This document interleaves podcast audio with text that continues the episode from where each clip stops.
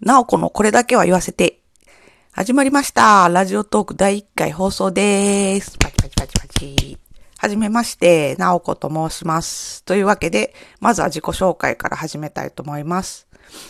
えっ、と、まず家庭人としてのステータスは、まあ、3人の子供を育てる母です。夫と子供3人と私の5人家族で暮らしてます。社会的ステータスとしては一応会社員をしております。会社員といっても、まあ普通の会社、まあ企業に勤めているわけではなくて、あの個人経営の法律事務所に勤めている弁理士です。弁理士って何ってご存知ない方もいらっしゃるかもしれないので、まあ、ざっくり説明させていただくと、お客さんのアイディアとかデザインとかブランドとかを他の人に真似されないように権利として保護するお手伝いをする仕事です。弁護士さんと同じく法律に関する国家資格なんですけど、知名度があんまり、なんか、なんていうか、な感じです。で、まあ、保育園のママ友とかに、お仕事何ですか？って聞かれて、弁理士ですって答えたら、あら、便利屋さんなの？みたいな。ね、ちょっと、いやいや、違うけど、まあ、もう説明するのめんどくさいからええやって、な感じですよ。で、まあ、それを置いといて、で、まあ、こんな私が、今とっても言いたいことがありまして、ついにラジオトークを始めてしまったわけです。で、そのどうしても言いたいことっていうのが、えっと、まずがっつり勉強してから何かを始めようっていうのは、ブブーということです。最近、なんでそんなことを言い出したかというと、最近、あの、コロナで、ね、あの、人生とか見つめ直す時間っていうか、ちょっとできたじゃないですか。で、副業とか始めたらいいんじゃないかなとか、何か資格とか取ってみようかなとか思ってる方も多いんじゃないかなと思うんですけど、まあ私もご多分に漏れず、私もそうなんですけども、その時にですね、いろいろこう情報収集をするわけですよ。で、そのいろんなあの YouTuber の方とかね、こういうラジオトークとかやっておられる方とか、あの本とかいろいろ読んで勉強するわけなんですけど、ふとまあそれをまあ自分の周りの出来事に落とし込んでいくと、私の周りの人たちもいろいろ頑張ってるわけなんですが、やはりなんかこううまくいってる人もいればそうじゃない人もいるわけですね。で、これは自分にも、私自身にも言い聞かせたいんですけど、まあ、なかなかうまくいかない人って、まあ、あの、いるんじゃないかなって思うんですけど、私のお友達にもね、実はすごく頑張り屋さんなのになかなかうまくいかない方がいてですね、でちょっとなんでなんかなってちょっと考えてたんですけど、まあなんかすごい勉強屋さんなんですけど、勉強するのはすごいいいんですけど、勉強ばっかりやって時間無駄にしちゃってるんじゃないかなっていう気がすごいしたんですよね。で、その勉強してるのはすごい、すごいやんって、それは本当にすごいんですよ。その働きながらとか勉強して、毎日勉強してっていうのはすごいことやなと思うんですけど、あの、その私のお友達も一緒にその弁理士試験の勉強を、あの、してたんですけども、そ結構ね、弁理士試験って知らない方、あの、多いかと思うんですけど、結構難しい試験なんですよ、これが。で、みんな何年間もかけて、あの、勉強のために遊びに行くのを我慢して、毎日毎日何時間も勉強して、やっと合格するみたいな感じの資格なわけです。で、そんな頑張って受かって取った資格やったんやったら、めちゃくちゃこう、お給料もらえるんちゃうかとかって思うんですけど、残念ながらなんか、そういう人は少ないんですよね。で、その私のお友達もそうなんですけども、悲しいことに、すごく頑張っておられるのに。で、他のお仕事もまあそうやと思うんですけど、仕事って最初の時少しこうやり方とか、まあまず教えてもらうじゃないですか。で、コンビニのバイトとか私も昔やってたんですけど、コンビニのバイトでも、あの最初やり方教えてもらって、こうなんかこう修行期間みたいなのが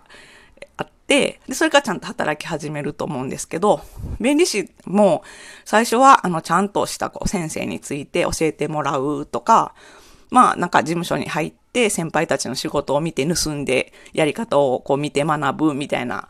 こう修行する期間が必要なんですけど、これが結構ハードで、まあ最初の3年ぐらいは全然なんか自分でちゃんと仕事できない感じなんですね。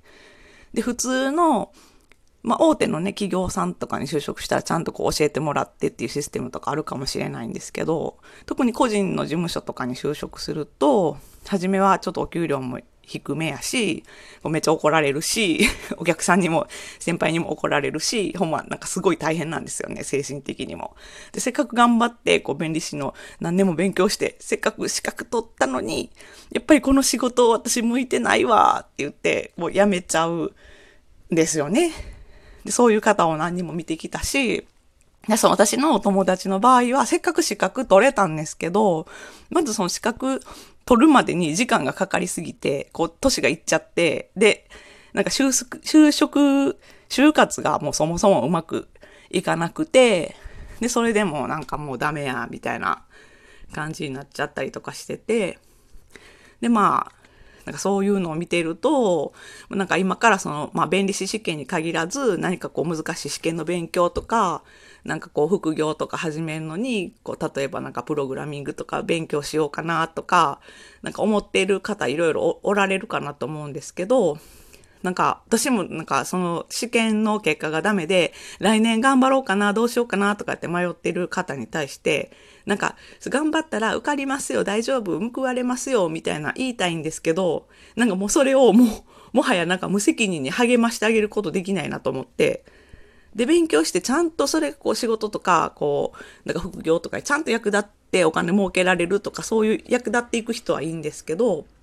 とかね、こう人生の経験として将来的になんか他のことに役立つとか、まああるかもしれないんですけど、その無駄な勉強のために時間をなんか無駄遣いしてほしくないなとかちょっと心配になってしまいまして、で、今回こんな、あの、ことを言い出しました。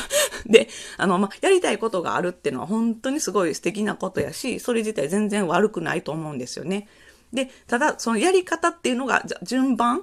とかっていうのがあると思って、だからその弁理士試験に限らず、なんかこの試験、資格取りたいなとか、この仕事いいな、やってみたいなとかと思ったら、本格的に、まあ、ちょこっと勉強してみるのは、あの、まずいいと思うんですけど、本格的に勉強始める前に、まずその業界に転職してしまうとか、こう、少なくともこう転職活動を始めてみるとかいうのを先にやった方がいいと思ってて、で、学生さんとかやったら、まあ、とりあえずそこのやってみたい仕事のところでバイトしてみるとか、インターンとかもあると思うんで、そのやってみるのがいいかなと思います。で、それでその仕事に直接関わってみて、とか、それとか、その転職活動して転職エージェントさんとかから、その業界のこう事情を聞いてどういうふうな仕事を実際やるとか、そういうのを聞いてどういう人求められてるとか、自分にあほんまに合ってんのかとか、そういう情報を聞いたりとかしてから、もう一回ほんまにそれでやっていけんのかとか、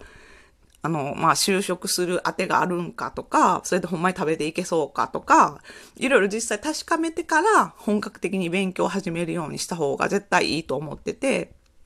で、資格のその難易度とかにもよると思うんですけど、もうほんとその、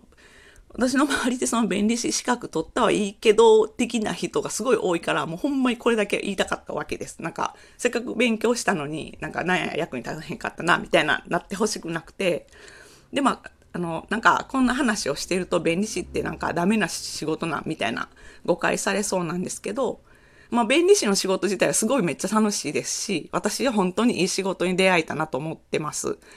で、その仕事の、まあ自分の裁量も大きいし、どれぐらいいつまでに仕事するとかのも自分で決めれるし、お客さんにもすごい大事にしてもらえるし、で仕事が詰まってなかったら別に計画的に休みも取れるし、常にこう、新しいアイデアとか、デザインとかに触れることができるから、すっごい楽しい。私にとってもほんまこれ以上ないなっていうぐらい楽しい仕事なんですけど、でももしこれからその新しい何かこう資格の勉強を始めようとか、副業のために何か勉強を始めようって思ってる方がおられたら、一つの、まあ、私の意見として、まず何かその、一旦その、ほんまにその勉強が役に立つんかとか、こう将来どういうふうに活かしていけるんかとか、実際その仕事にちょっとでも触れてみてから、こう本格的に勉強を始めるでも全然遅くないと思うんで、なんかそういう意見、一つの意見として聞いていただけたら嬉しいなと思います。